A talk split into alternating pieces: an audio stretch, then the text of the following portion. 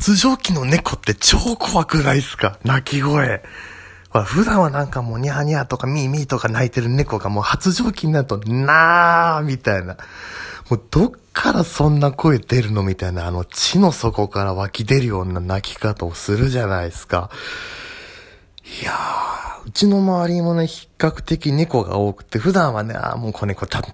じゃない、子猫ちゃんたちとかね。なんかもう可愛い、ああ、いいな、なんかほのぼのしてていいなとか思うんですけども、この時期ばかりはもう、布団かぶっても寝れないくらいすっ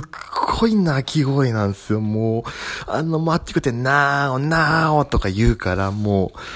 だほらよく何昔話の化け猫の鳴き声はね、あの発情期のあの特有の猫のあの泣き、怖い鳴き声がベースになったんじゃないかみたいな話もあるくらいですからね。